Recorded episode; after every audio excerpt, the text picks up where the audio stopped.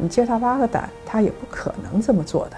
沙特准备用人民币来结算石油，很多人就在说：“哎呀，美元霸权削弱，人民币上升了啊！”大家在分析经济金融的时候，不要用看韩剧的方式。石油美元真的结束了吗？沙特跟中国已经谈了六年了，如果用人民币进行交易的话，四分之一的出口用人民币进行交易，那沙特拿了这么多人民币过去，他到底干什么？沙特如果真的用人民币结算的话，以人民币来进行投资的。投资品种必然增加，比如说中国的债券啊，这些东西必然增加，那它的人民币才有去处，否则它人民币是没有去处。大家说这个美元地位下降，这瞎扯。